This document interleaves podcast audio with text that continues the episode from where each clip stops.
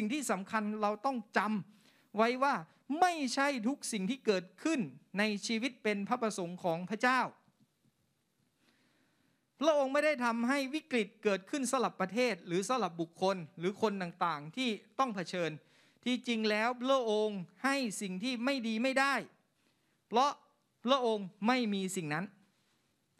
ในพระเจ้าไม่มีสิ่งไม่ดี พระเจ้าให้ของขวัญหรือของประทานที่ดีได้เท่านั้น เพราะพระองค์ทรงดี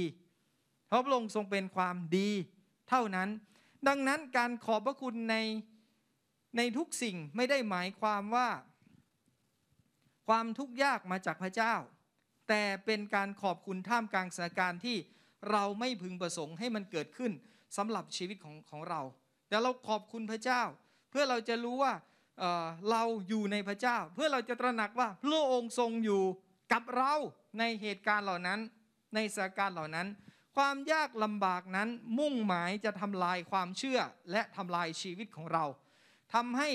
เราหลายครั้งนั้น ความยากลำบากนั้นมันทำให้เรายึดเอาสถานการณ์เหล่านั้นไว้ในชีวิตของเรา หลายคนยึดสิ่งนั้นไว้เป็นตัวตนของตัวเอง เป็น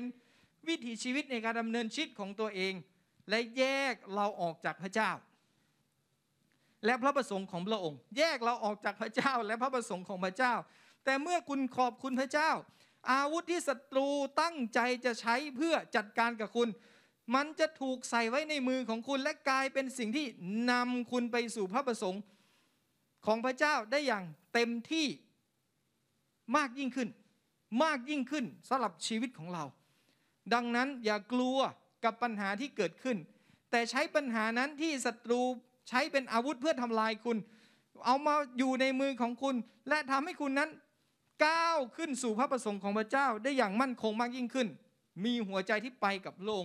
มากยิ่งขึ้น